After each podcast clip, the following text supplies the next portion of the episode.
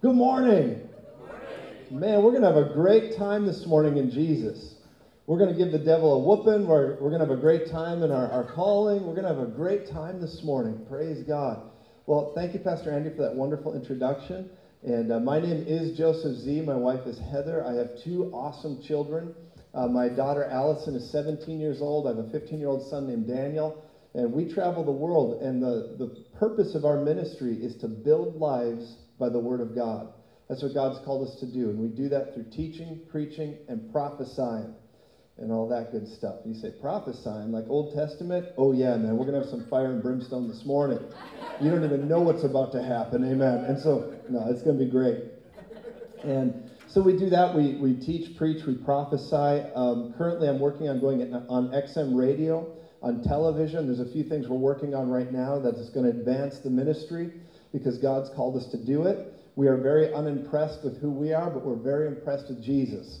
And so we have a lot to talk about this morning, and I believe God is going to set you at liberty in a way maybe you have not experienced before. I believe God's going to heal some wounds in this congregation this morning. I think it's going to be a great day. So look at somebody next to you and say, get ready. It's okay. You can say that in church. Amen. Praise God. How many of you know the most non-religious person who's ever existed was Jesus? As a matter of fact, God hates religion. People, some people say, God hates religion. How can you say that? Well, you, it's not. I'm not talking about out of James where it says pure and undefiled religion that ministers to the orphans and widows. That's religion that's just behavioral, but it has nothing to do with your righteousness or pleasing God. Religion that people try to make as a substitute for righteousness, God hates that. He hates it, but he loves you. God's wild about you. So I'm going to talk to you this morning about your value. And then, God willing, we're going to do some prophesizing. Is that okay? Just do a little bit of that. Praise God. So I'll tell you what, the first time I had, ever had a vision, people bring me in and they're like, he's a prophet, huh? He's a prophet. I, it took me twenty years to, to get that title solid in my heart where I could say, I'm a prophet. And the reason it took so long is because I've seen so much goofy prophetic ministry. Either people are on or they're off or they're goofy or they work for NASA, or you have people that are just all over the map with prophecy, and there's a lot of goofy stuff with it. I want to tell you today, we don't want to be weird. We want to get results. Amen. You know what? Jesus did a meeting. He got results. As a matter of fact, we're going to have a meeting this morning like the Apostle Paul would have had if he was here today. You know what? You don't need Paul. I'm here. People are like, oh, how could, how would, why would you say that? Well, it's because it's the same Holy Ghost that was in Paul is in me. Same Holy Ghost is in you. Praise God. We make this thing so religious, and it doesn't need to be. We can have a great time in Jesus. Jesus is with you all the time. When you're in church being proper and holy, he also is with you when you're at home not being holy. Jesus loves you, and that's the deal. So when you begin to understand this, you realize that we have a true relationship with the living God. So I'll start off by saying this because people bring me in for prophecy a lot and these things. And I didn't really want to have the title of prophet or go down that road. But when I first started out in ministry, or when I was very young, I used to see visions of things before they happened. I'd see people. I'd dream of locations. I'd see the color on the wall. I'd see people's names. I'd see things before I came into rooms. And then when I'd meet people, there they were. In my dream, from my dream, from the vision I'd seen. And I've had these encounters my whole life, and actually when I got born again, I began to recognize what it was for. There's a lot of people that do a lot of psychic behavior and different things in the world today, and those people are just people sometimes. There's either frauds or there's real, just like in the church, frauds or real. And some of the people that are in the world actually have a legitimate prophetic gift that is not born again and not redeemed and not being used for God. It's being hijacked by the devil. Okay? Does that make sense? Yeah. People say, well, wait a second. You're saying if you prophesy and you don't have Jesus, that it's still a prophetic gift? Yeah. Some people can actually have a prophetic gift no different than a singer. You know, I watched Greg and Alissa singing this morning. The band was awesome this morning, by the way. Wasn't that good? Yeah. I watched Greg sing, and Greg could sing anywhere. He could sing and use his gift for the devil, or he could use it for God. And he uses his gift as a light. He goes into the world and brings a light in darkness through his gifting. But he could use that for the devil or use it for God. The gift remains the same, but what do you fill the cup with? If I were to hold a cup and I said, this cup can have water that will refresh you, or we could put cyanide in it, and that will not be very refreshing, right? But the cup doesn't change. It's what you put in the cup that changes. And gifts, you see people in the world, and they have gifts all the time, and you see different people. I was at a Celine Dion concert one time. Yes, my heart went on. And I was there. I was with my wife. We went to see Celine, man. We're there in the, in the, the thing. It was back in the nineties when she was really rocking it, okay? She's like, yeah, you know, hits herself. Ah, you know. Anyway, and so we're in that process watching Celine, and the Lord spoke to me while I'm watching Celine Dion with my wife, and the Lord said, she's called to be an evangelist. And I was like, what? And the Lord said, listen how she talks. Look at her. She moves people. She's, she's called to convince people and move them emotionally, and I've given her a gift to reach the masses.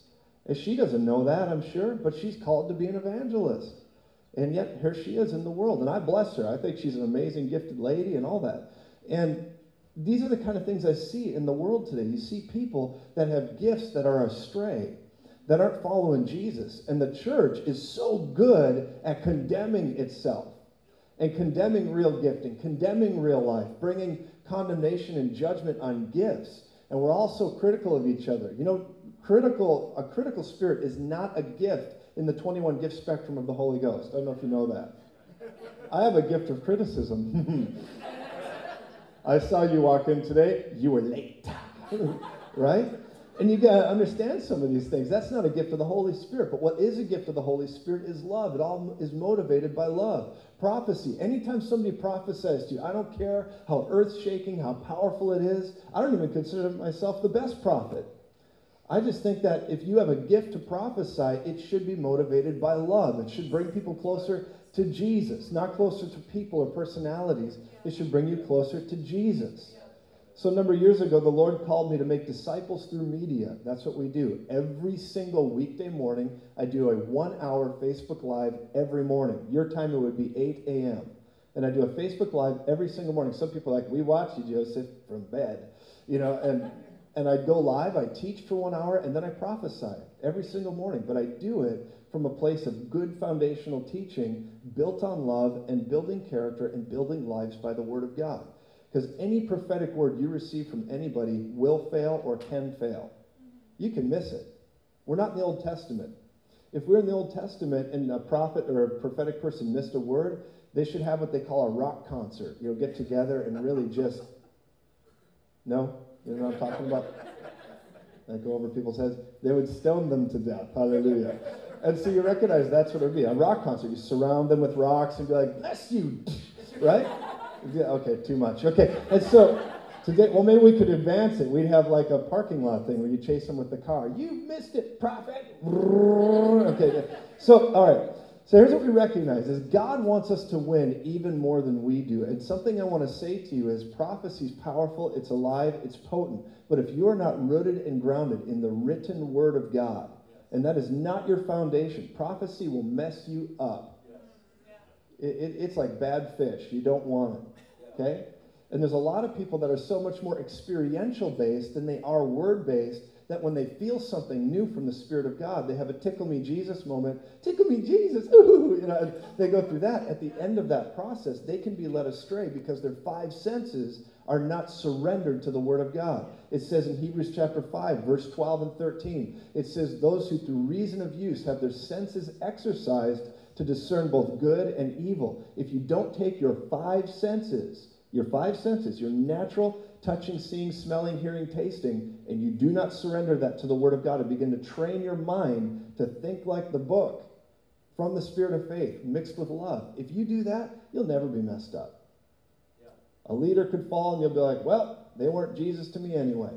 Instead of singing the song, I'm offended, because I was mistaken, I'm offended, you wounded me. And then you, you end it with the bridge, Greg, of, if it's the last thing I do, I'll get back at you. No? Okay. So you have a lot of that kind of stuff in the body of Christ. You know, the body of Christ can be a very tumultuous place. but it is not the purpose for it. I love the body of Christ. I love the church. I love my job. And uh, if you get to know Jesus, you know, you ever meet a mean Christian? How many of you have ever met a mean Christian before? Yeah, mean Christians. Do you know what their problem is?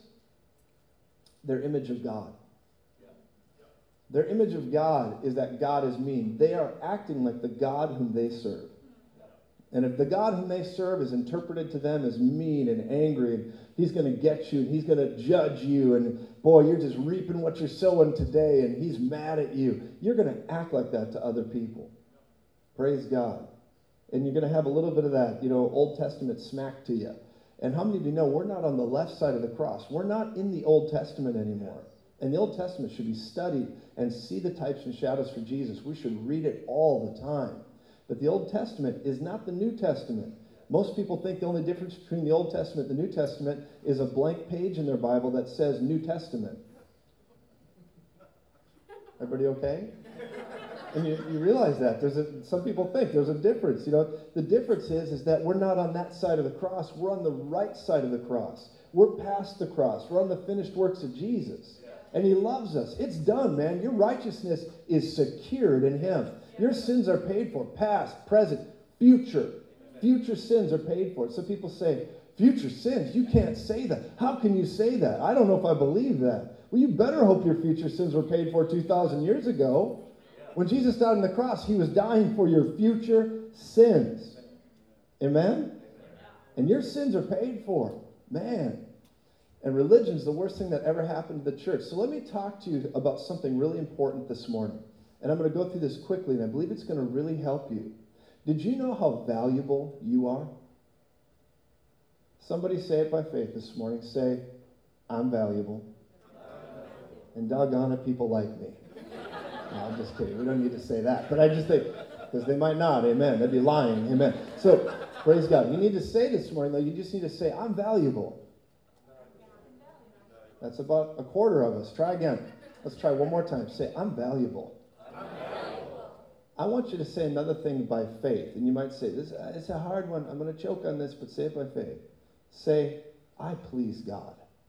I please God. If you have a hard time saying that anywhere in your heart, I please God. Owie, owie. If you have a hard time saying that, it's because you don't have a good concept of who God is. Religion has run you over. Let's try it one more time. I please God. I please God. If you can say that with confidence, you're getting to know God. Yeah. You please him. He loves you. You say, well, you don't know what I did yesterday, brother. Well, God does, but he doesn't judge you according to what you did. He judges you according to what Jesus did. Amen. Right? Amen.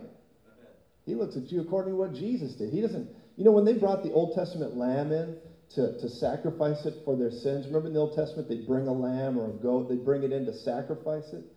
Could you imagine what it would be like if the family that brought the lamb in and set it before the priest, the priest came and said, okay, we're going we're gonna to sacrifice this lamb for the sins of this family and all that. Did you know that the priest never went over and said, put the lamb down and turned to the family and began to examine the family? He never examined the family. He didn't examine the person bringing the lamb. He didn't grab their face, open up, say, ah, let me look at you. He didn't look through their, you know, the, all their stuff and say, how was your year? What have you repented of? You know, he didn't go through that. He didn't examine the family, the people. He examined the lamb. The priest examined the lamb. And when the lamb was on the altar, the priest examined the lamb for no blemishes, perfect, and then sacrificed it. Now, I'm going to tell you, God is not examining you for your righteousness. He examined Jesus on the cross. He loves you. He is pleased with you. God's not even in a bad mood today. He's not in a bad mood at all. God's in a good mood. People like God's, some prophetic people come in flittering.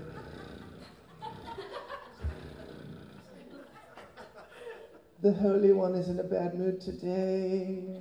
No. God's not in a bad mood. He took out all his bad mood, his anger, his wrath, on Jesus, the Lamb. He examined the Lamb. And if you are in him, he who knew no sin became sin that you might become the righteousness of God in Christ Jesus. If you're in Christ Jesus, he's examining the Lamb. He looks at Jesus and says, you're righteous. You're as holy as you're ever gonna get. Yep. Now let's talk about your value for a moment. Do you know that the devil hates you? Did you know Satan, I mean, he's livid with you. He hates you. He hates you. And a lot of people would say, how many of you believe Satan hates you? How many of you know why? A couple of you, good, okay. Let me give you a thought about this that maybe you haven't heard before. I'm just going to go through this this morning because I believe this is going to really help you. And then we're going to minister to some people today. I want you to understand your value and who you are. In the beginning, we know what happened. Satan, or as we affectionately call him, Lou, Lou, Lou is in the beginning. You're like, be careful what you say about the devil. The devil is a zero with the rim knocked off, ladies and gentlemen. I've had I've had witches come into meetings levitating, floating off the ground. They're like, that's a witch. They're they're demonized. I'm like, big deal. I got the Holy Ghost. And, and I've had I've had all this kind of goofy stuff. They're like, that's do you feel the darkness? Do you feel the oppression? No, I walked in. And you say, well, how can you say that? I have the Holy Ghost. You have the Holy Ghost. And demons know when people know what they believe or not. They know if you believe it or not. If you know Jesus, you don't have to walk around in arrogance. You walk around in confidence. I'm a confident person. I'm confident because I know who my God is. I know he's in me. Praise God. I've had I've had witches come up to me at meetings and say, why are you getting on witches? Well, because I mentioned the devil, Lou, and now we're here. And and all of a sudden, I've had I've been in meetings where witches come up to me and they're like, I can control your mind. And I start laughing. I'm like, you're hilarious. I'm blood-bought. Give it your best shot. Go. And many times I'll start doing this thing. And then they fall on the ground and start vomiting. And I'm like, is that how you control my mind, with vomit? I mean, that's amazing. Praise God. You're like, that's intense. Right? That's mockery. Yes, it is. That's mockery. Amen. And so, help me, Pastor Andy. We're getting somewhere today. So praise God. And so what we've got to realize, though, is this, is that when you begin to understand that Jesus came to give you life and life more abundantly, you, you begin to recognize some of these things. Your life becomes awesome. When you get filled with the Holy Ghost, you know what the church is missing today? We're missing mature believers. Both the church and the world deserve to see mature believers who know their value. So in the beginning, we recognize that God created the heavens and the earth. Can you just imagine this for a moment? You recognize that it says in the beginning that the sons of God were before him and shouted for joy. It says in the book of Job that the sons of God shouted for joy in the creation. And we realize he made creation through Jesus out of Proverbs chapter eight. Through him the worlds were formed by wisdom. He was at God's right hand, rejoicing ever before him as he created the world. Okay? Now we recognize this process that as the sons of God would shout for joy, that re- that means the angels were present as God began to craft and create the universe, the cosmos, the stars, the moon, the earth, all these things. Get a picture with this uh, for a moment with me. Get a picture of this with me right now. Here's God, and he begins to say, I'm going to show you boys something. And all the angels are lined up around God. Can you imagine this? He steps into the void and says, let light be. Light be. Manifest. And light came into existence. Can you imagine that? The angels went, whoa. Wow.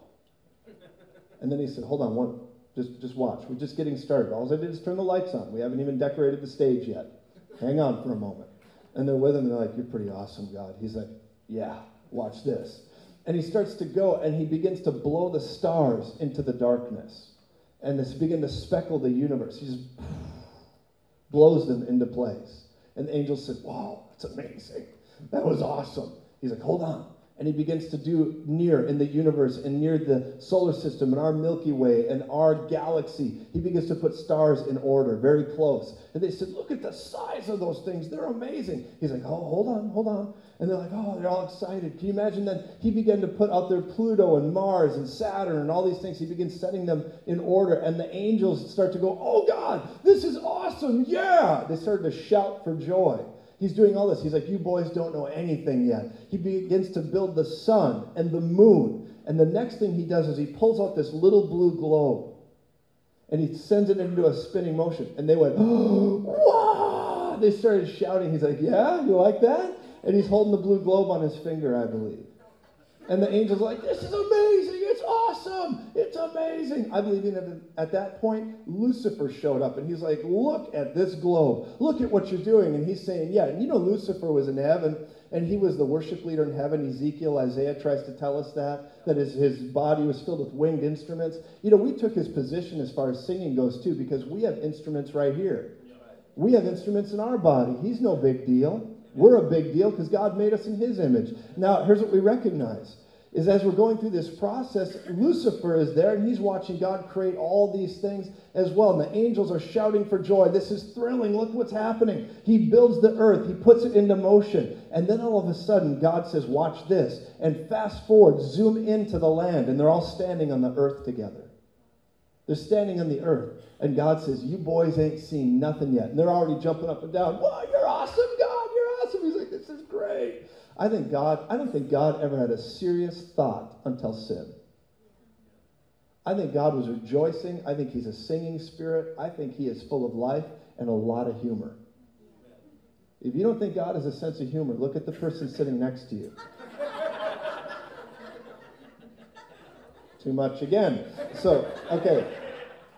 So what we recognize, though, is that they're on the earth, and God begins to say, watch this. We're standing on earth. We're, we're here, and the angels are around him, and they're all looking and seeing things, and Lucifer wants to get a front row seat. He's watching. The sons of God are shouting for joy. They're praising him as he makes the cosmos, as he makes the darkness turn to light, as he makes the stars all throughout the universe, as he makes the sun, the moon, our near planets, and all of a sudden he creates the earth. It's very different. It's blue. They're standing on the ground of the earth.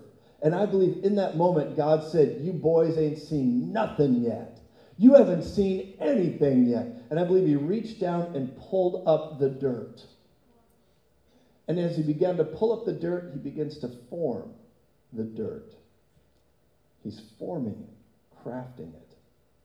And with great pleasure on his face, he's forming the earth.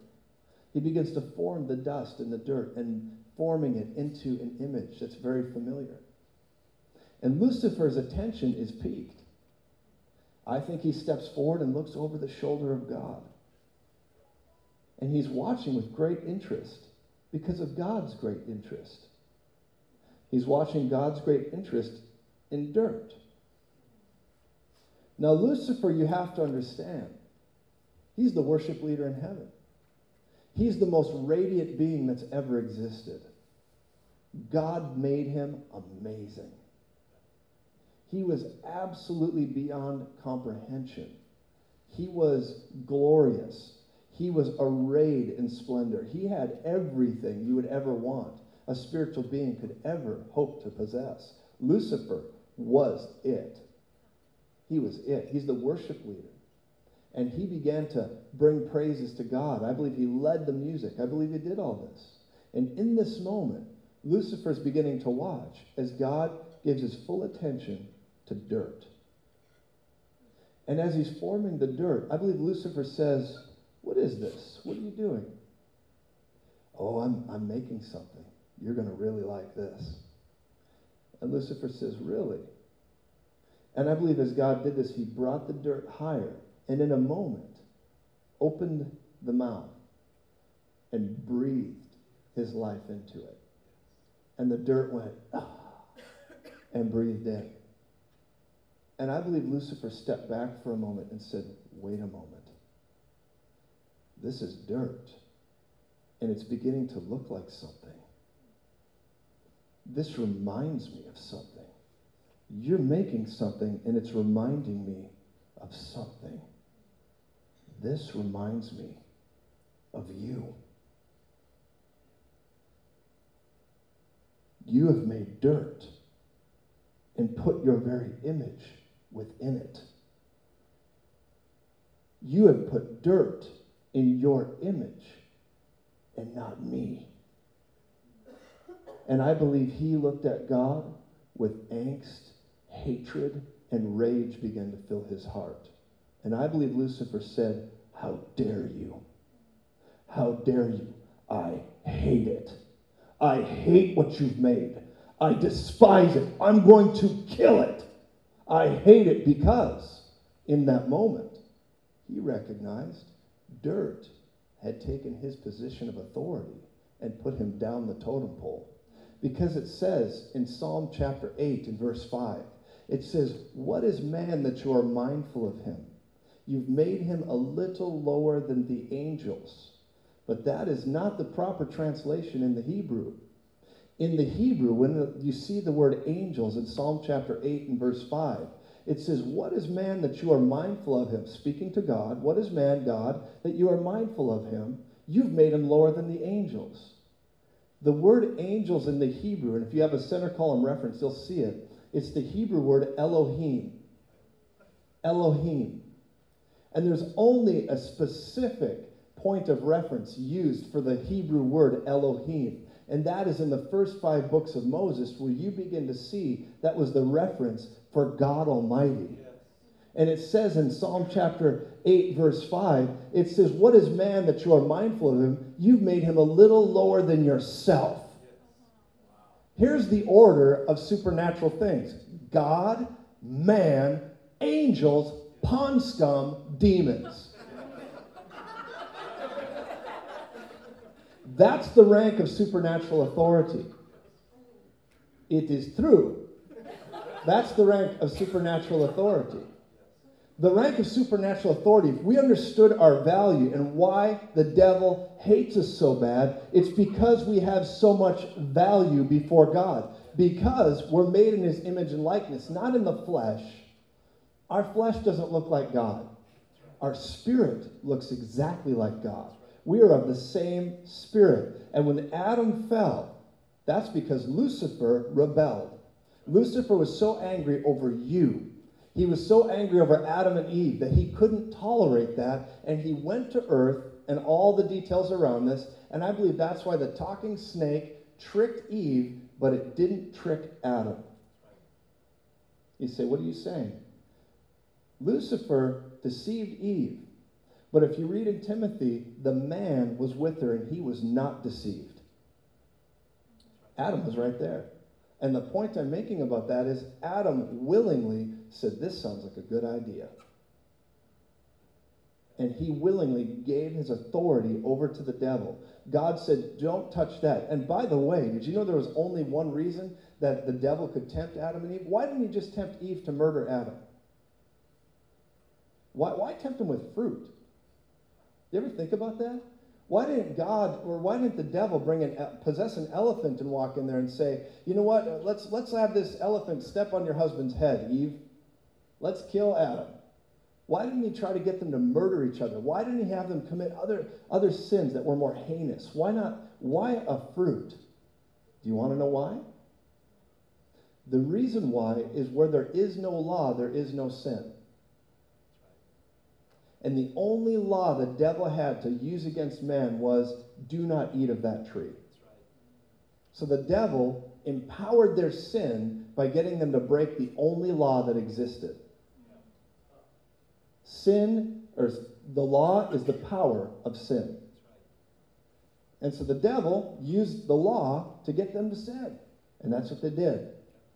And then we recognize Adam falls into, he falls into this place where he gives the world over to Lucifer. Now here's what I think. I don't think Lou knew what he had. And I think you get to see what his attitude towards you is. Let me show you here. And let's go to Job chapter four very quickly this morning. Job chapter four. I'm going to go here and I think it's going to be important. You remember the story of Job, right? Job chapter one, all of a sudden it says the sons of God. Remember now, the sons of God stood before God and they shouted for joy as he was creating. Remember that? Now, in Job chapter one, we recognize that the sons of God presented themselves, that's the angels, before God in Job chapter one. They all come to present themselves before God. And in that understanding, also it says, and Satan showed up. Satan presented himself before God. Now, wait a second. I thought Satan was cast out of heaven. Right? Wasn't Satan cast out of heaven? You guys go to Sunday school? You know, you put the thing on the felt board. You know, it's like Abraham, the son. You know, okay. And so okay, whatever. And so we recognize we recognize this process, though, that all of a sudden you realize that here they are. They're presenting themselves before God, and Satan is there. Why was Satan able to stand before God after he'd been cast out of heaven, after he'd sinned in the garden, after all these things happened? I'll tell you why. Because he was not there on his authority. He was there on Adam's authority. Because Adam used to walk with God in the cool of the day. That's the authority God gave Adam. And Adam and Eve were exiled from the garden. But guess who had their access now? Satan. Satan became the god of this world, the small g. He took Adam's job. He took Adam's dominion. He took Adam's authority. And now in Job chapter one, Satan shows up and God says, where you been? He said, oh, I've been walking around the earth, just wandering. I've been wandering around. He's like, oh, Lou, I should smack you, but you have a covenant now. You're standing in Adam's deal. I can't even crush you. Right? So he's standing there, and I believe he said, well, and, and the Lord said, have you considered my servant Job? And many people teach on this. By the way, if somebody comes to you and says, I'm going through a Job's trial, I'm going through a Job's trial. Well, number one, uh, Job lost his family. His body went into whatever. Everything fell apart. And at the end, he also had ten times more. If you go through a Job's trial, you should come out with ten times more. But consequently, that curse is broken because yeah. the devil tried that with Job, and we'll talk about this right now. But let me give you a quick fast forward point. He also tried the same attack on Peter. Remember that? He said, uh, Jesus said to Peter, Satan has come to sift you like wheat, Peter, but I've prayed for you. I've prayed for you. Job didn't have Jesus. When, G- when, when the devil comes and tries to accuse you before God day and night, you know who he's got to run into? Jesus, the great intercessor, the high priest. He's standing there. He's like, you got a problem, boy? You got something to say? Remember what we did? Remember two thousand years ago how that went down? Yeah.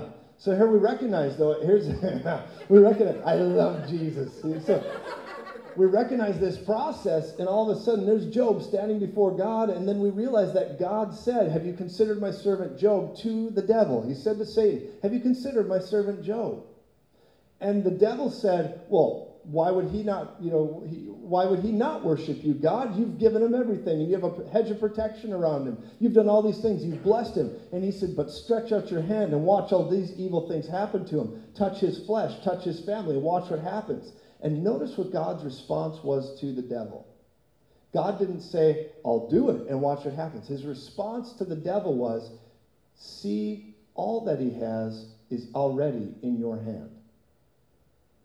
Or behold, it's a word of revealing, a word of aha. I don't think the devil knew how much he'd actually gotten when he deceived Adam and Eve. He's wandering the earth. I don't think he understood what he had. He's wandering the earth going, I deceived them, thought something would happen, but I'm wandering the earth. And I think the Lord basically said, I can't do anything to protect him in some of these areas because this is your dominion. The only thing you can't do to him, devil, is take his life. Because life and death is in the power of Job's tongue. You tracking with me so far? Now, in this circumstance, you recognize Job is in this place. And as Job is in this place, he had three really unique friends, okay? One's like a Word of Faith guy, another's a Presbyterian, another guy's a non-denominational, I don't know, right? And they show up and they just start giving Job all their expertise from the depths of their ignorance, right?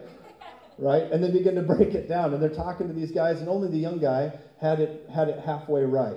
And God said, you're okay. I'm not going to basically toast you. And so as we get through this, we recognize that in Job chapter four, starting out in verse twelve, one of the men named Eliphaz is in this scenario with Job. Job had the devil come to God and say, I'm going to begin to attack him. The devil caused fire to fall from heaven and consume his animals. The devil cursed his children. The devil did all these things. And people say, God did it. No, he did not. Satan is the little g, the small god of this world, because Adam gave his dominion to him. So therefore, he had authority to run Job over, but he could not take his life. The only way Job loses his life is if he, he did what his, his crazy wife said to do, and that's curse God and die. If he would have cursed God, he would have died. But he said, I will not curse God. Now the devil and his hordes, I believe, are on the scene. And let me give you an example of this from Job chapter four, starting out in verse twelve. Let me begin. I'll just read it to you. Maybe you look it up later, but I'll read it to you right now. In Job chapter four and verse twelve, it says, and this is Eliphaz's encounter, one of the three guys, Job chapter four, verse twelve, now a word was brought secretly to me, and my ear received a whisper of it. Verse thirteen, in disquieting thoughts from the visions of the night, when deep sleep falls on men. Verse fourteen, fear came upon me and trembling. Isn't that interesting? At night, fear came on it, trembling, which made all my bones shake. Verse fifteen, then a spirit passed before my face. This is interesting. Some of you maybe never saw this in the Bible before. The hair on my body stood up. You ever had an evil encounter? Something was not right, but the hair on your body stood up? You're like, whew, it's cold in here, Jesus. There's something evil in the room. Nobody? Verse sixteen. It stood still, but I could not discern its appearance. Okay? A form was before my eyes. There was silence. Then I heard a voice saying, now listen to this voice in verse seventeen. Now remember the context for it. The devil is trying to destroy Job. He's around his friends. He's working everybody over in this scenario. Verse seventeen, can a mortal be more righteous than God? Can a man be more pure than his maker? Verse eighteen gets very revealing. If he puts no trust in his servants, if he charges his angels with error. Verse nine, how much more those who dwell in houses of clay, the dirt again, whose foundation is in the dust, who are crushed before a moth. Verse twenty, they are broken in pieces from morning till evening. They perish forever with no one regarding. Does not their own excellence go away? They die without wisdom. This is the devil's point of view. I believe this is Satan talking in front of Eliphaz, rhetorically talking, just kind of talking to himself. Why does God put faith in these broken down vessels of clay? And he charges me, his angels, with error. And I believe you see a glimpse into the devil's heart here. And he hated mankind so badly that this is what you begin to recognize. Now let's fast forward to a moment. Remember, who was the first Adam? Adam. Who was the second and the last Adam, as Pastor mentioned this morning? Who's the last Adam? Jesus is. So the difference is, is that Adam gave it all up to the devil. Jesus comes along, and the first thing that he tries to tempt Jesus with was food. The same exact thing that he did in the garden with Adam and Eve. Food. Well, that one didn't work. Then he tried two other temptations. Remember one of the temptations? Not only throw yourself off the temple, but do you remember the temptation where the devil said to Jesus, he said, come up to this high place. Look at all the kingdoms of this world. And he looked at Jesus and said, see these? They've been given to me. And I can give them to whomever I please, if you'll just fall down and worship me. Now, the reason that was important is because it was true. It was true. The devil wasn't lying.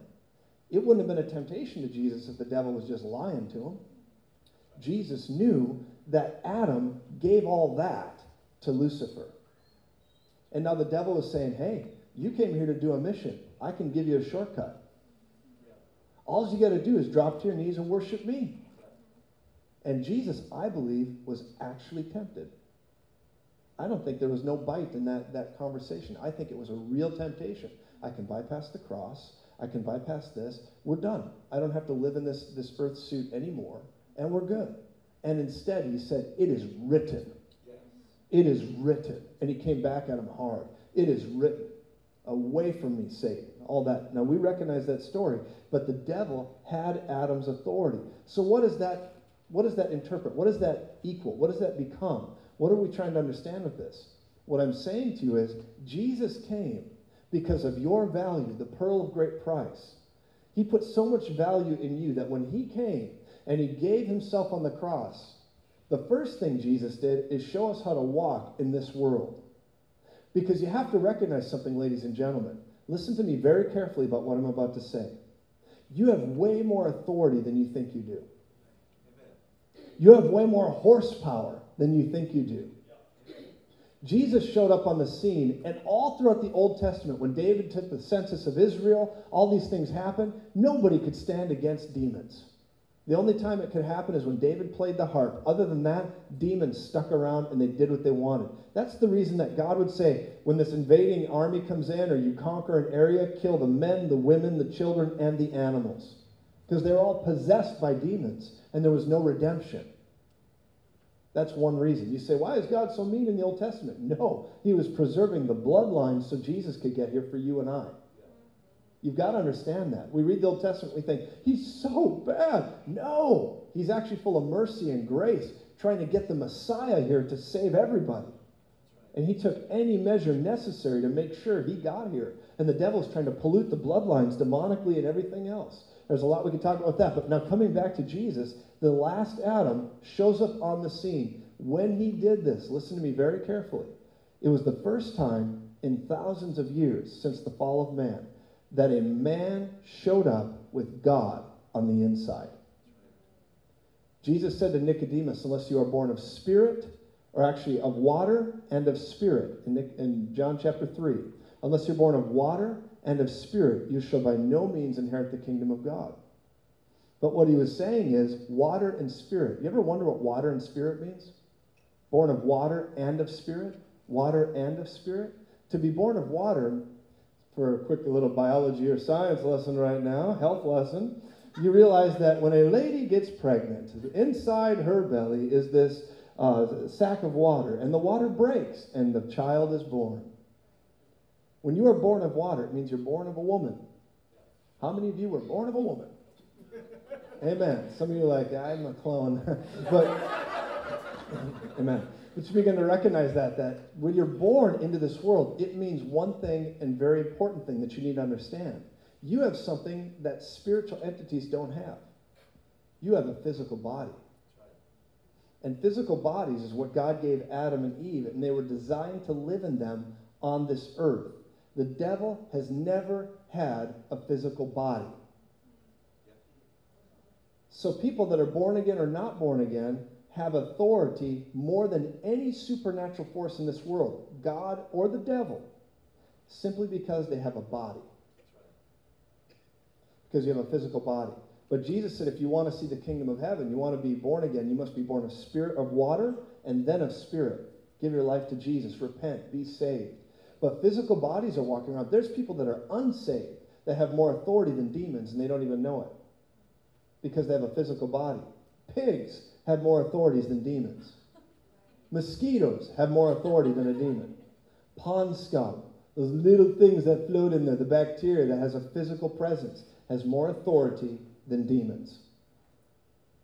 Amen. It's true. Jesus, may we be sent into the pigs? And he's Jewish. He's like, this will take care of two stinky problems. You may go into the pigs.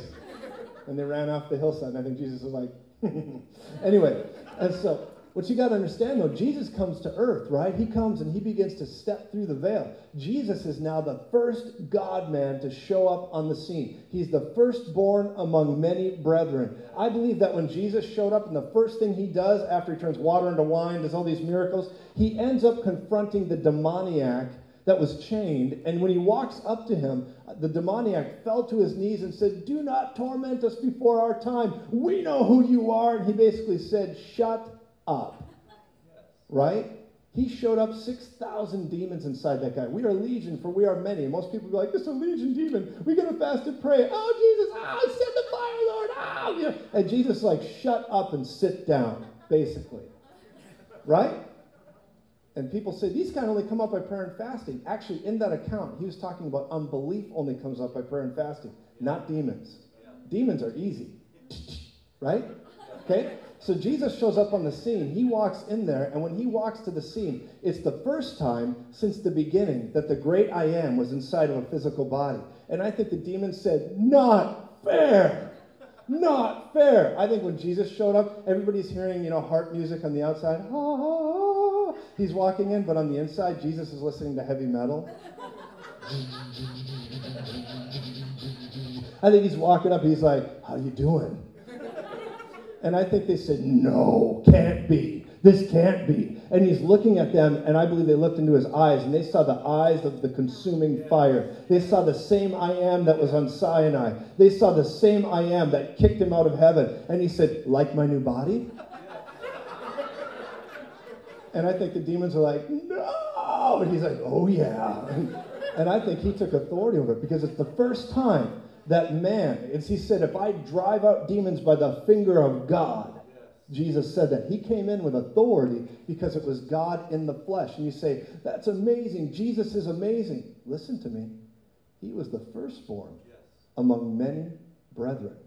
And as he is in this world, so are we. And when you realize Jesus is the last Adam, he was the firstborn among many brethren, that you are made the righteousness of God in him. And as he is, so are you.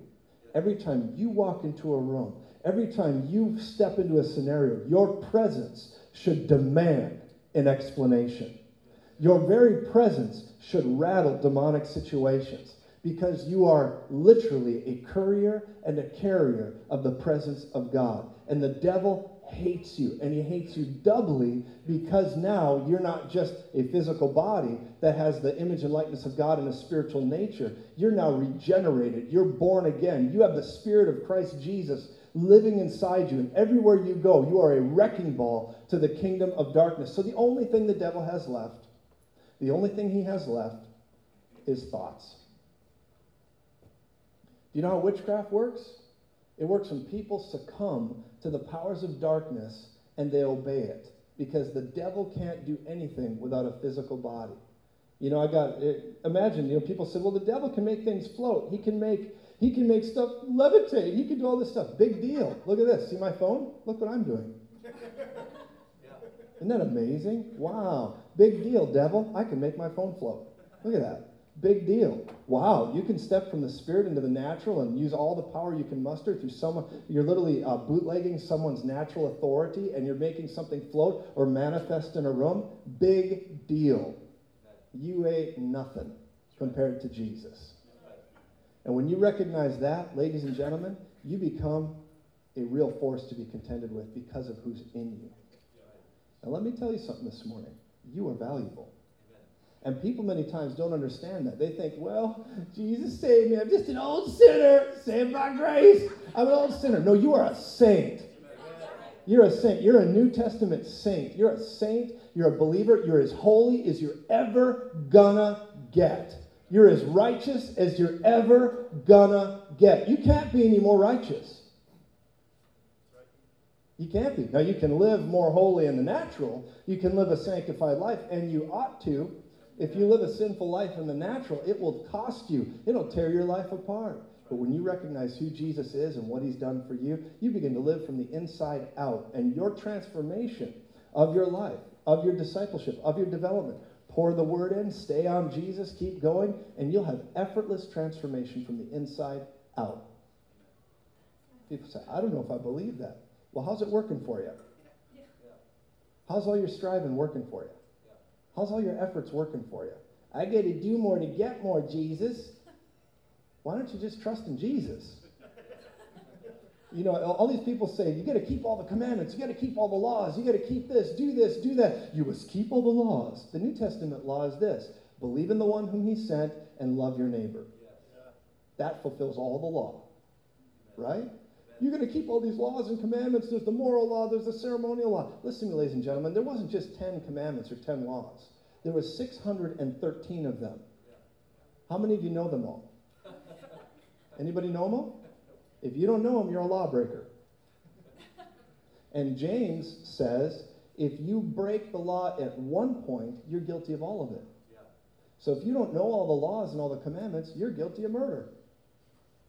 Congratulations. Bunch of murderers, hallelujah. No, okay, that was way too much, yeah. But, you, but that's what it is, though. That's the truth. And you begin to recognize that process. Now, here's what I want to say about it. So the way you're righteous is you don't do it based on, I need to be a better person, and I need to step and fetch, and I need to do that. No, you need to rest in the finished works of Jesus on the right side of the cross, knowing who you are and your value and what your authority is in this natural world. When you begin to understand that, you realize why Satan's so angry with you. It's because he has nothing on you. He has nothing on you. Ladies and gentlemen, Christians have no business watching horror movies. I'm just saying that for a reason, because when you start watching horror movies, you get that fear, and fear is the first access point for the devil to go, oh, I got an inroad. Wow. It's like a flea jumping on a giant dog. You know, it's like, I have you, you know, and you've got to recognize this. It's, a, it's important. You got to recognize these things, man. I've seen demons, man. I'm, I'm, you know, they make fun of me at Karis Bible College because I say this thing. One time I was ministering, I stopped. I said, I'm like super prophetic. I said, I'm super prophetic. And they're like, oh, you're super prophetic. I was like, oh, I'm sorry, you know. But here's the deal, is that I see things sometimes. I've seen demons. You know what they look like? Little mouths with a lot of hair. Little like chihuahuas. Yeah. Rar, rar, rar, rar, rar. they're, they're, they're nothing. They're thoughts. They come at you with thought. They come at you with intention. They come at you with condemnation. Yeah. Um, your heart condemning you. I wish I had time to preach for another hour just on your conscience. If your heart condemns you, God's greater than your heart. Yes. That's your conscience. We need to be cleansed, as Hebrews says, from a guilty conscience. Yes. But that's another message. Praise God. So this morning, we're going to minister to some folks. Should we have a little touch from Jesus this morning? Yes. A little touch from the Holy Ghost? He loves us. He loves you more than you can imagine. You know, people say, I don't know about that. Well, did you know this? Let me say this. God loves you as much as he loves Jesus. He loves you as much as he loves Jesus. And you say, how can you say that? Did God send you to die for Jesus? He sent Jesus to die for you.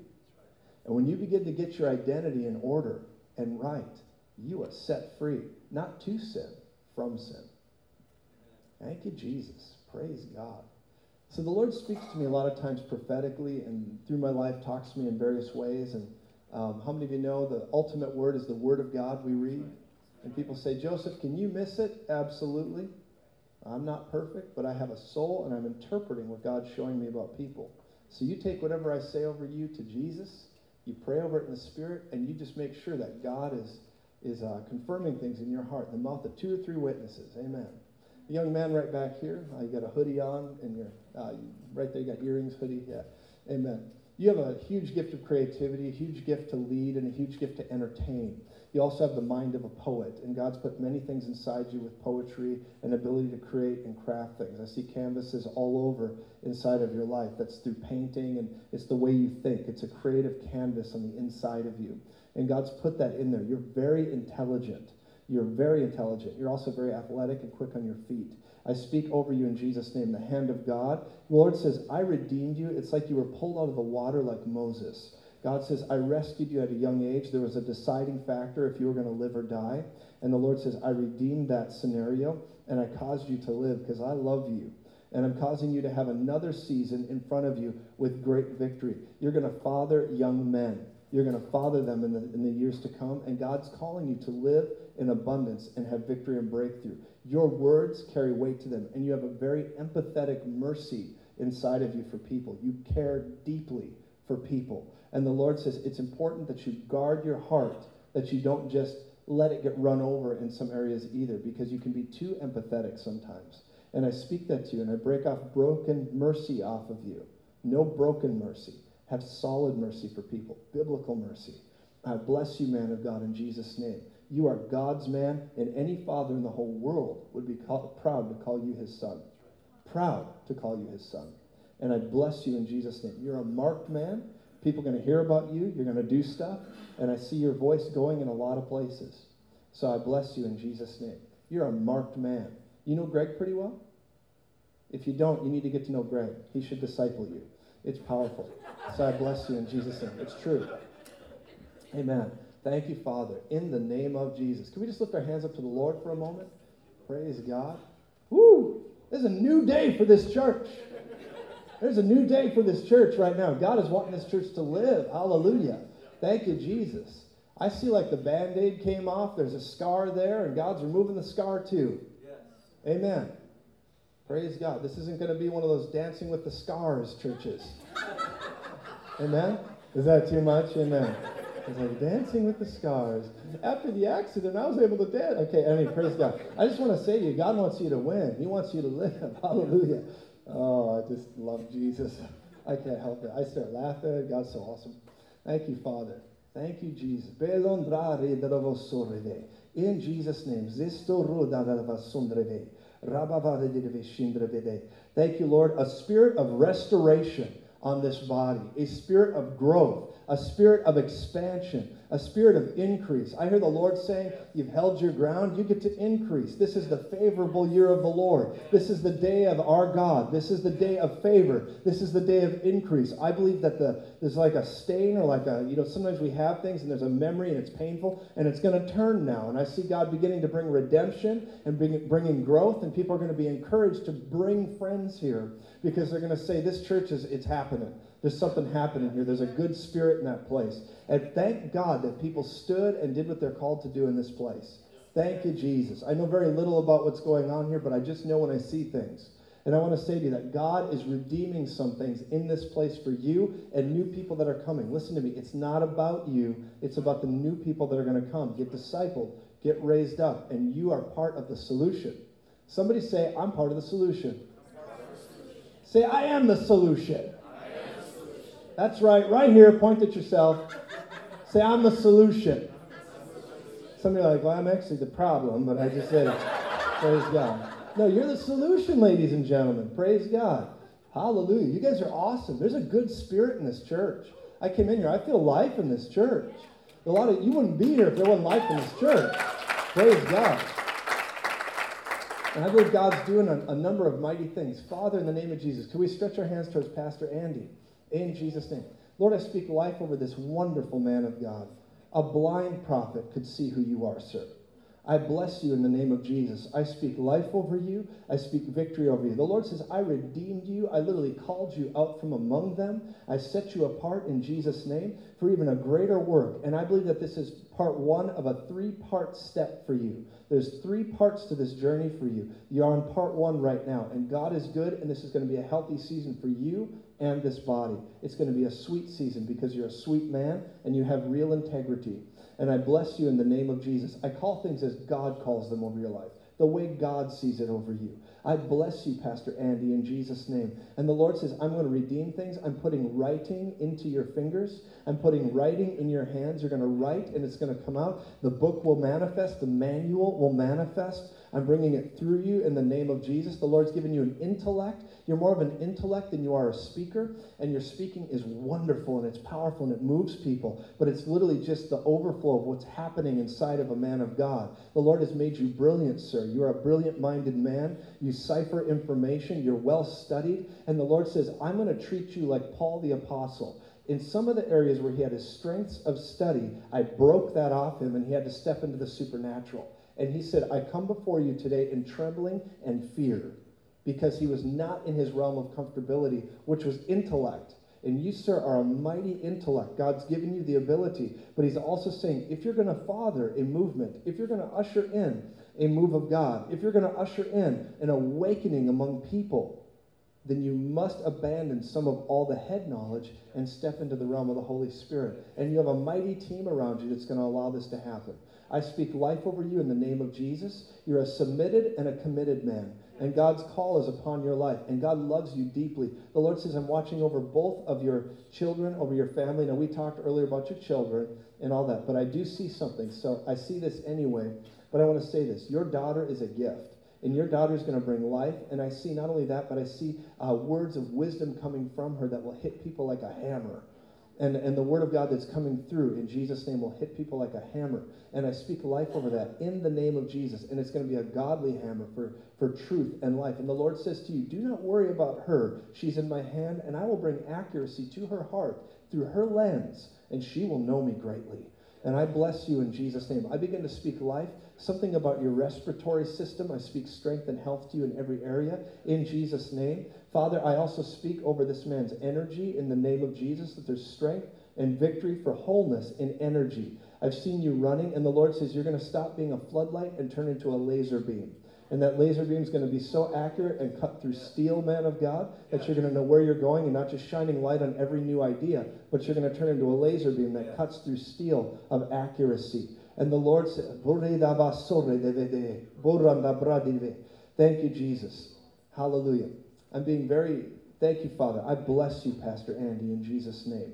Hallelujah. The Lord says you're going to help fathers lift their arms. You're going to help fathers lift their arms. You're going to find yourself in the seasons to come a part of a large organization where you're helping the fathers lift their arms. That's very important. I see you standing there. You won't have to carry the burden of the vision alone.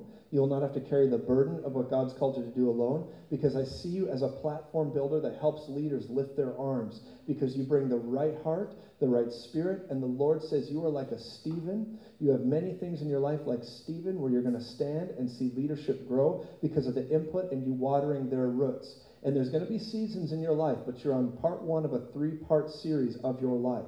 And it's going to unfold like this. And the part one that you're in is good, and this church will be healthy because of it. But there will come a day when the Lord asks you to another understanding. And it will be good. It will be very good. And there will be life and rejoicing all the way around. This is a good thing. And I speak victory over you, man of God. And the Lord says, the seeds I've put in your heart, those are for me. I've done that. And it will be. It will be so. I've sent you on pilgrimage to gather, to become crafted, and then I will again return you full circle, and you will speak with might and authority and raise the arms of fathers. And you'll be put into a good fight and stand behind. I see some fathers that their forehead is like flint, and you're standing behind them in mercy to help them get the job done. And it will impact the nation. I bless the man of God in Jesus' name. Your journal, I see you journaling.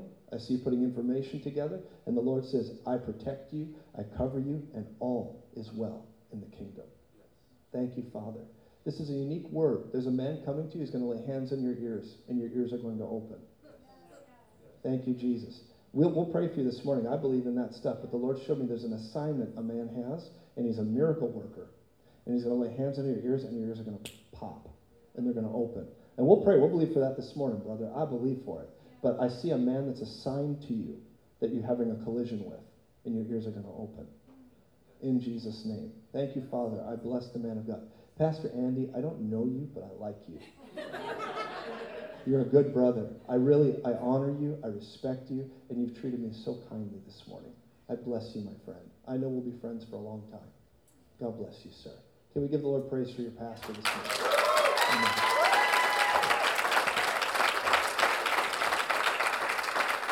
Amen. Thank you, Jesus. Man, isn't it fun? You know, you know what's really great is when you have a leadership team that gets behind the leader. Yeah. That's a big deal. And I know that there's transition, there's things happening here, so I understand the process. You have wonderful, wonderful leaders. Greg and Alissa are tremendous people. We've known them, and they're all, praise God. And I, I trust them. I trust their judgment, their even keel. You guys, it's not like the, the ship is going to rock, because they're going to just say, we're going to walk this out. It's going to be good. I got to tell you, it's going to be a good thing in here. You guys are going to live. Yes. It's a good church. Yeah. You get to live. You're part of the solution. Yeah. Praise God. I know this whole movement about people saying, I'm number two or whatever, all that stuff. Forget that. Jesus made you the righteousness of God. Praise God. When you show up, darkness squeals. When you show up, people say, Lord, let your presence be with us today. God's like, what are you talking about? You brought me. Yeah. When we pray, we don't need to scream up to the heavens. We should be looking here. Yeah. How you doing, Jesus? Amen. It's true. Praise God. We get these religious ideas. Thank you, Father. Hallelujah. Man of God, you have a wisdom gift in your life. A wisdom gift. You have a, a gift of understanding. Whoa, you're intense. Wow. Woo. Well, I just shot through. Yeah. Thank you, Jesus. Father, in the name of Jesus. Father, I bless the man of God. Hallelujah. The Lord says, I've called you to be a pastor. I've called you to do ministry. I've marked you in fivefold ministry. You are a marked man. The Word of God burns in you. You're a marked man. The Word of God is alive in you. You're a marked man. Man, in the name of Jesus, I release it over you. I release favor and victory over you in Jesus' name. I have called you. I've set you apart, and in due season, it will surely come to pass. And that's going to be at the, the bidding of leaders, and I'm not talking about this place. That's between God and whatever. But I'm just saying the gifting on your life. Praise God. I'm not trying to give specifics for this church. I'm talking about you as a gift. Just to be clear with everybody, okay? We have a pastor this morning, okay? Praise God. But you have a calling on your life in Jesus' name. You have a calling, and I see that. You, oh, bradeva soreve. Zimbro bradeva soroma kastidreve. Radi zoroba zindro brovesete. Landrobra asto rokoshteve. I have called you. I have marked you. I set you apart. Weren't you three years old and I surrendered? You surrendered your life? Weren't you three? Wasn't it you at six and nine and thirteen that I rescued? Wasn't it you who gave your life and brought your knees to the altar? Wasn't it you? I called you. I've heard your prayers. I'll go where you want me to go. I'll say what you want me to say. I'll do what you want me to do, God. That was your heart. And the Lord says, today I bring this full circle on you. You have a prophetic edge on you, brother. But you're going to teach, you're going to preach, and you're a wrecking ball to religion. You're literally a wrecking ball to religion. Thank you, God. Man of God, I see you laying hands on the sick and them recovering with power. When you lay hands on people, they're going to feel power go through their body. You're a powerful man of God. I don't know what you've been praying, but it is coming out of you. And so in Jesus' name, the Lord says, I have need of you. I have need of you. You're ready, but your scenario is not. You are prepared. You're fully loaded. You're equipped. When I look at you in an army fashion or like a, a pioneer fashion, I see a man who's got guns all around his belt. They're all loaded. He's got knives all the way down his legs. He's got everything he needs, armor, a backpack with a month's supply of everything he needs, fully loaded, fully armed and dangerous. And he's standing there and the Lord says, hold on. You're ready, but your mission is not. And the timing of the Lord is coming into fruition for you. You are God's man. So in this place, lay hands on the sick. Release what you have. Teach the word of God. Release healing. Release wholeness. And it shall be well with you. You're a good leader, sir. I really like you. You're a good leader. You know when you see people and they just have that excellence in them and that drive and they're hungry, but they have bridled strength. They could roll over people, but they don't. I like that kind of personality. In Jesus' name. God called you. I don't know who fathered you, but you got steel in your spine. In Jesus' name. And the Lord says, I built you. I built that for battle. I built that that others may live. In Jesus' name. Father, hallelujah. And I'm assuming this woman of God, you're with him, I'm assuming? Okay, got to ask. That's my sister, you know. Thank you, Jesus. So, thank you, Father. Thank you, Father. In Jesus, I speak life over you, woman of God. That gift of exhortation, that gift of mercy, that gift of administration, praise God. This man needs an anchor, and you are it. And you bring it in. And you bring so much life when you come into a room, and people are encouraged, they're exhorted, they're comforted, and people know how to live. And you can tell them all the good things about them. And you get them in the place where they need to be. You guys are a power team. Now, you guys don't have a choice. You're going in ministry. I'm sorry. I'm really sorry. But there's a thing with it. Now, I'm not saying you're, you're not going to work or do whatever. I'm just saying that God, and please, take it slow, whatever. But there's a ministry call on you guys' life. You're going to get called out again and again and again. And a lot of people are going to prophesy to you. I see two other words people have given you that were not true. There's two other words people gave you, and it was well-wishing because they knew you, and they said things about you guys. They said, you're going to do this, you're going to do that. And you're like, yeah, well, okay, well, we'll see. It just wasn't true. It was well-wishing. And people were very kind. They loved you. But it was just out of their heart and wanting good things for you. And so not bad, not bad at all, but they just, it was not true. And so the Lord wants to say to you, he's put a power gift inside you. You're a fivefold minister, brother. You got stuff to do. Thank you, Jesus. And the Lord, what identifies fivefold ministry, listen, never forget this. You're a fivefold minister in full definition when you have responsibility for people. Then you step into your office mantle. So I bless you in Jesus' name. You guys are marked. I see kids. I see all this stuff. God's touching you guys. There's a hand of God is on you. I could spend an hour talking to you. It's going to work. Yeah, do it. Do it.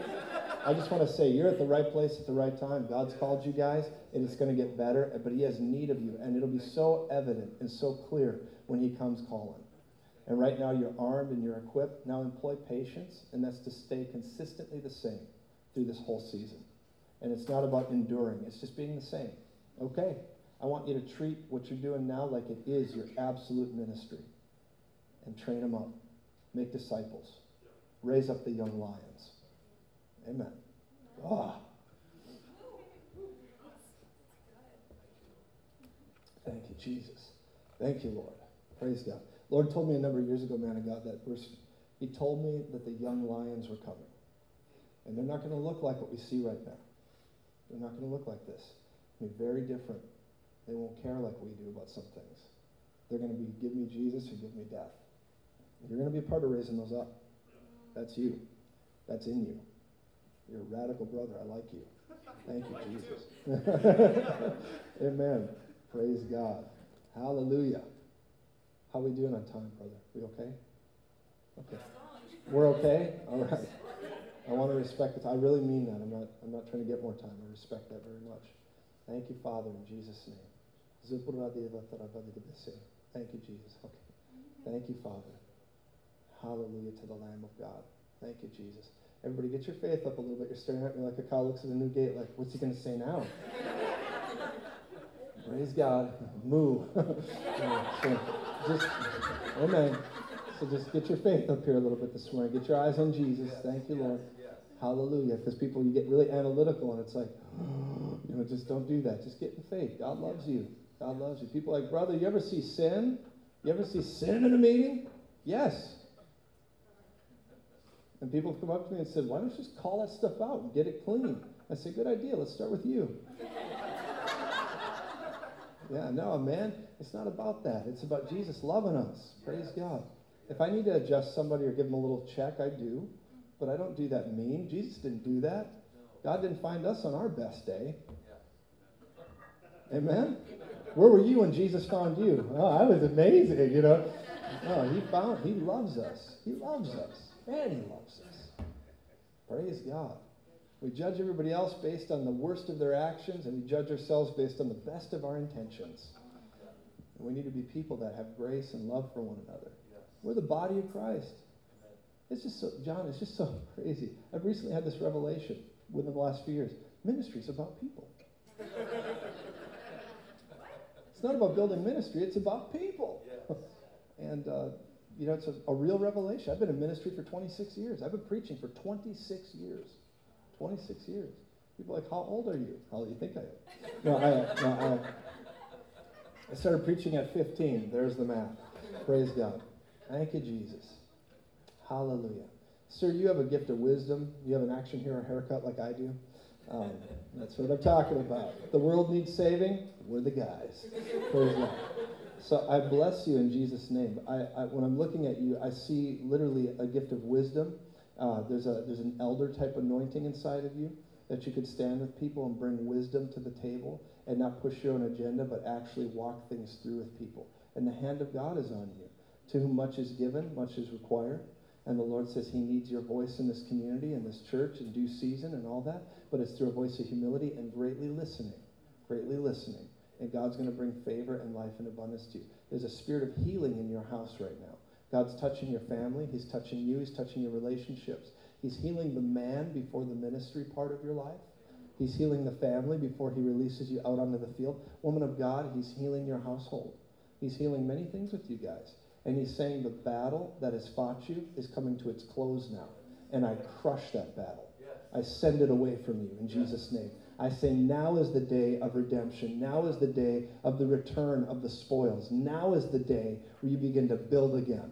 And no more evil, no more hurt, no more pain in Jesus' name. The life of God is with you, and it shall be well with you. I don't know what I'm looking at, but I'll, I'll tell you what I see, and I don't have a perfect interpretation. I see you, sir, typing on an old classic typewriter. And I see this typewriter, and you're typing on this old classic typewriter, and the Lord's speaking to you through that. And there's this understanding.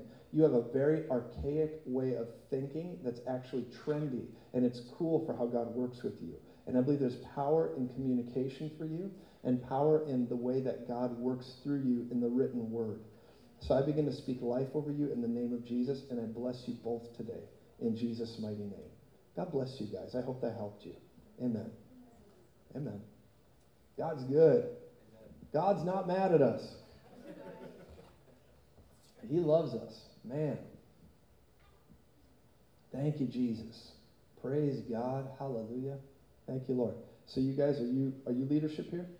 You're just hanging out here? You just like the front row. Been here a long time, yeah. Amen. That qualifies. Amen. Yeah. Please stretch your hands towards them in Jesus' name. Thank you, Father. Lord, I speak life over them, encouragement, victory, and all this. The Lord says, I'm healing your very heart, man of God. I'm healing your very heart. I'm healing the things, the words that have been spoken over you, the losses. You know, the losses of a winner are temporary. And I speak that over you right now in Jesus' name. That God's hand is truly upon you for victory, for increase, for life, for favor, in the name of Jesus. The Lord says, I love you. I've never one time left you or forsook you, even in the middle of it all. I never abandoned you. Praise God. And the questions may arise, but I never abandoned you. And I hear the Lord saying, I love you and I draw you again today with wholeness and healing inside of your heart, inside of your life, inside of your mind. Thank you, Jesus. I speak to things that have to do with the, the chemical makeup of your body in Jesus' name. Wellness. I see your mind took a lot of pressure in seasons past, a lot of pressure. Like it was, it was just unbearable pressure for you. And the Lord is saying, I'm healing that right now. I'm healing your mind. I'm healing your emotions. I'm healing the memories of your mind. And you're going to come into a new light. And people are going to start to say, man, this dude's different. There's things that are different about him. And the Lord says, you don't have to try to be different. Just God's going to work this out in you right now. And you're letting go of a lot of things. So we remove those things that harmed you. And we release the things that bring life to you today in Jesus' name. You're a good man. And it's time to surrender, get really into the discipleship, become a, a student of the Word of God, and God's going to begin to craft your heart. Thank you, Jesus. Uh, I have a word for you. Too much entertainment. Okay? Let me just say it to you. Is this okay? I'm just going to say it to you, okay? You need to really throttle back on entertainment, and the reason is is because it's it's brought confusion even in your process. You're overly inundated, overly stimulated with entertainment. And so I just want to say that to you. You need to throttle that back so you can think clearly. Is that okay? And sometimes you feel like, oh, what am I, what am I doing? You know, and it's from entertainment. You're overstimulated, okay? And God's going to bring a lot of peace to that. So I bless you. You're a good man. I speak life over you. You guys are good. She's so full of exhortation. It's ridiculous. I mean, you just get encouraged by shaking your hand. Wow, I'm encouraged, you know? And so I bless you guys in Jesus' name. You're a wonderful woman of God. I speak favor over you and victory over you. God is bringing a full restoration season to you guys, and it's working in Jesus' name. Amen.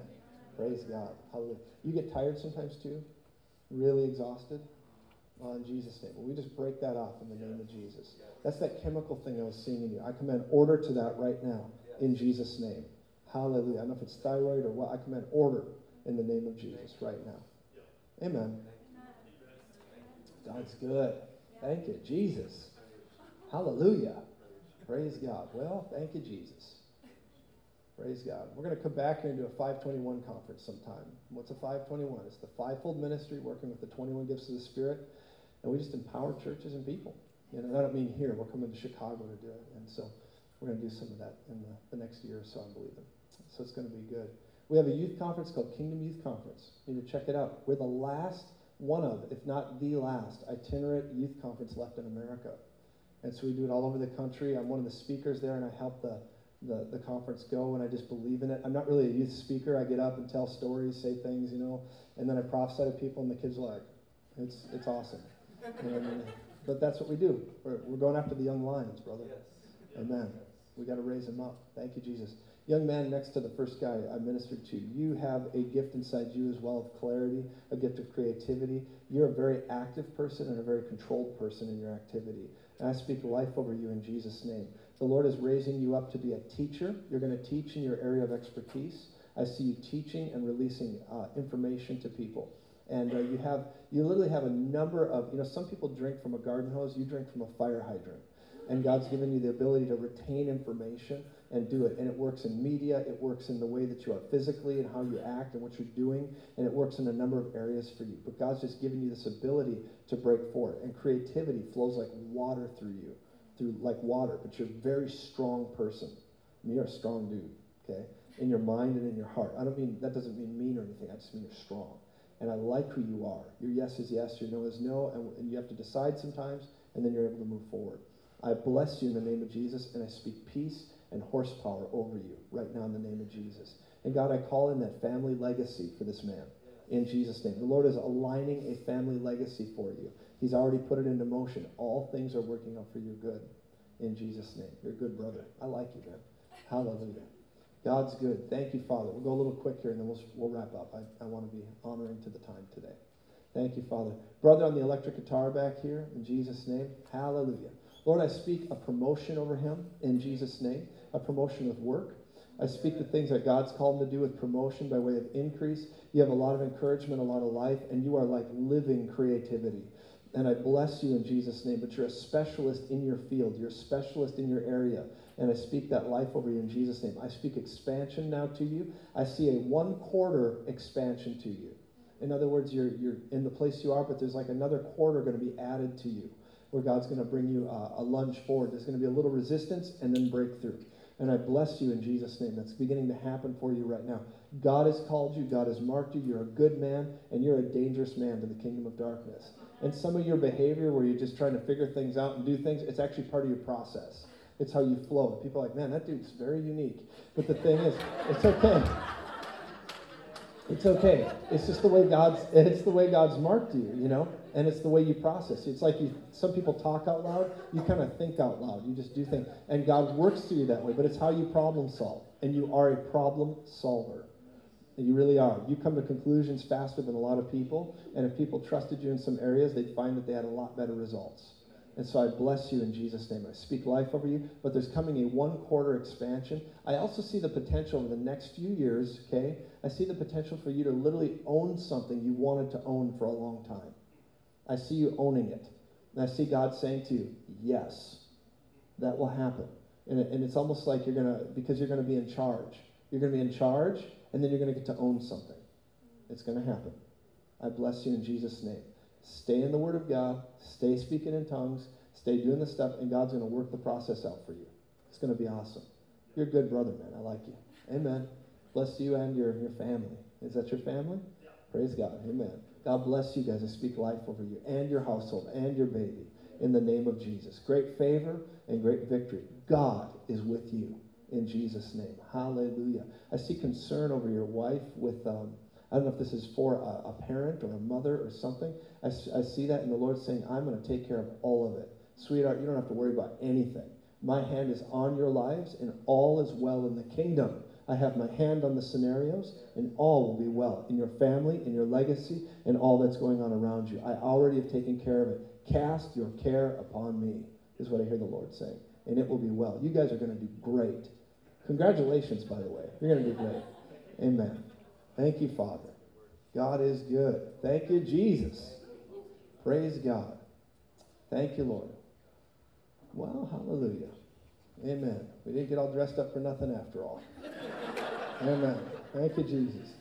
Praise God. We have our Facebook Live family on there this morning. Good morning, everybody. If you're not in church, where are you? Hallelujah. Amen. Praise God. God's good. Amen. Thank you, Jesus. It is well. Hallelujah. The Lord rescued you, woman of God. The Lord rescued you, set you apart, and now you're coming into this season that belongs to you. Total rescue. The Lord says, I delighted in rescuing you. I delighted in setting you forward. I delighted in healing you even physically, and I'll continue to do so. The hand of God is on you for healing. The hand of God is on you for righteousness. And the hand of God is on you for renewed vision. Renewed vision. No more weariness. No more sandpaper, you know, grinding down. You get to actually have renewed vision now in Jesus' name. I bless you in the name of Jesus. Praise God. Is this your guy here? Praise God. Hey, brother. I speak life and blessing over you. Got to ask. Thank you, Father. I speak life and blessing over you in Jesus' name. I speak the favor of God over you in Jesus' name. The enemy attacked your physical body. There's something that tried to attack your physical body, and I speak wholeness over you in every direction. Thank you, Lord. What is that, Lord? In the name of Jesus, I speak wellness to every aspect of your body in Jesus' name. You are well and you are strong in Jesus' name. Hallelujah. I don't know what's going on. There's something, I don't know what to say, but you need to look into this or whatever. But I see you really needing to do a dietary change for some things that it creates brain fog for you. I've seen some things that just, uh, with process, that needs to get you sharper. You need to be sharper, uh, especially with what you do and where you need to go. You need to become sharper, and it has to do some dietary things. I don't know what that is. Look into it, you know, read that, look into it. No, no fear, I just see this. And so I bless you in Jesus' name, and I speak order to your, your endocrine system. What is that, God? What does that even mean? in Jesus' name. In the name of Jesus. Woman of God, would you put your hands on his chest and his neck right now? Just where you are. Amen. No big deal. We're just gonna. We're just gonna. He's gonna be like, "What are you doing?" I'm just speaking life over you, and I command every chemical to come into order in this man's body, in Jesus' name. Every chemical alignment come into order in the name of Jesus. You know, sometimes we go through life, and we've had fathers that were not perfect. We've had things that were not perfect, and we walk through a process. And the Lord says unto you in this day that there's a lot of things that people have been pouring into you, and they will pour into you, and you continue to pour into others. And I see your words of wisdom going to others and taking people that don't have a lot of hope and pulling them up. I see you doing that. I see you literally saving people that are staggering off to the slaughter. I see you rescuing the needy. I see you rescuing the hurting. I see you rescuing those that are wandering off to the slaughter, don't even know where they're going. And I see God using you to grab them and say, "No, come on back. Come on back. I love you. You're going to be, no, look at me. You're going to be okay." I see you doing this. And God's hand is on your life. You're a good man, sir. And I bless you, and I speak life over you today in Jesus' name. Amen, guys. Amen. You're going to win. Yeah. Amen. Yeah. Couple, that's the winner's row. Amen. Amen. Thank you, Jesus. Praise God. Hallelujah. Well, okay. Praise God. I don't want to keep hijacking the meeting here. I think we'll uh, we'll stop at this point. I'm so thankful to be here. My name's Joseph Z. You can check out my ministry, joseph z dot com. I do Facebook Live every single weekday morning on Joseph Z on Facebook. I love you. It's been a great privilege to be with you this morning. Thank you so much. And uh, I'll turn it back over to Pastor Andrew. Praise God. Thank you so much.